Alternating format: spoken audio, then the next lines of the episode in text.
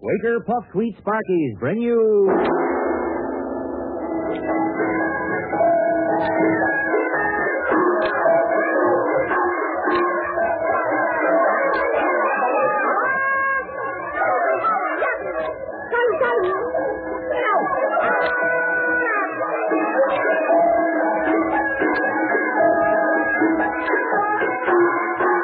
Terry and the Pirates. Quaker Puffed Wheat Sparkies bring you Terry and the Pirates. In just a moment, you may be able to hear the faint scratching of a phonograph needle on a record. This blank record is recording the voices of two people, that of Mrs. Sainsbury and that of a murderer, Secretary Cuffney. A microphone is hidden in a wastebasket in a hotel room. Wires lead across the carpet, out the window, and up to a room on the floor above. It's a tense moment for Pat Ryan, who is hidden in Mrs. Sainsbury's room. Terry and Hotshot Charlie are operating the portable recording equipment in the room above. So stand by. Oh, here comes Quaker with a bang bang. Bang bang. Great cup of Wheat Sparkies, the wheat I got from guns.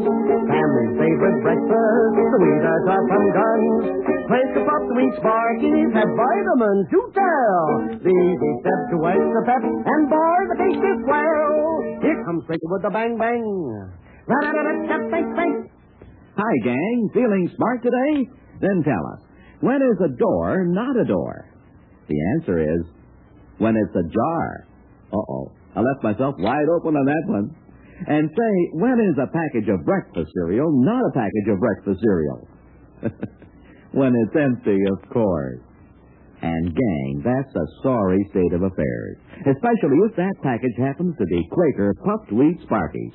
Man, oh man, you don't want to miss out on these delicious, ready-to-eat breakfast grains a single day.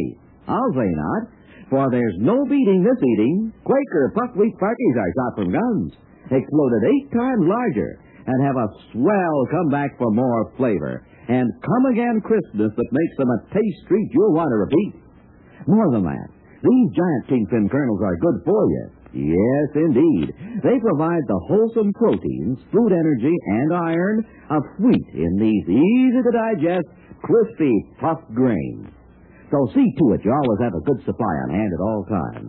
That's Quaker Puffed Wheat Sparkies. They come only in the big Quaker packages that are red and blue. They're the ones for you.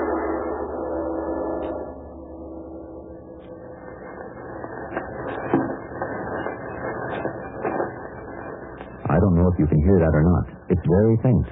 But the machine is recording every word that is said in room 301. Terry and Hotshot Charlie are listening through headphones, while in a nearby chair, somewhat confused, sits a man named Mossbunker. He barged in unexpectedly and insisted that he had prior right to the hotel room. But Terry finally got him quieted down. As the record continues to turn on the machine, let's turn our attention to the leading figures in this affair, to room 301 where we find the French wife of Conrad Sainsbury trying her best to remain calm as she faces the oldish, youngish Mr. Cuffney. As I said to you when you spoke to me in the lobby a few minutes ago, Mrs. Sainsbury, you'll be wise to think twice before you go to the police. Monsieur Cagney, I know you have killed my brother Pierre and Dr. Fontaine on the yacht. And my husband, he know you do that too. Well, my dear lady, if your husband knows that, why, do, why doesn't he go to the police? Why doesn't he turn me in? Ah, Lord, it is because you know so much about Conrad. If he tell about you, you will tell about him, so it does not speak. Uh. But with me, it is different. I will speak this. You're the victim of your own hysterical imagination, Mrs. Sainsbury. Yes, so I'm so much hysteric. But this time, ah, this time, I have hear for myself. I hear you talk with my husband. I listen at the door.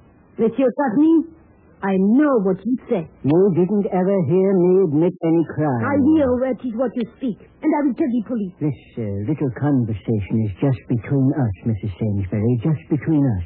Monsieur Cagney, then you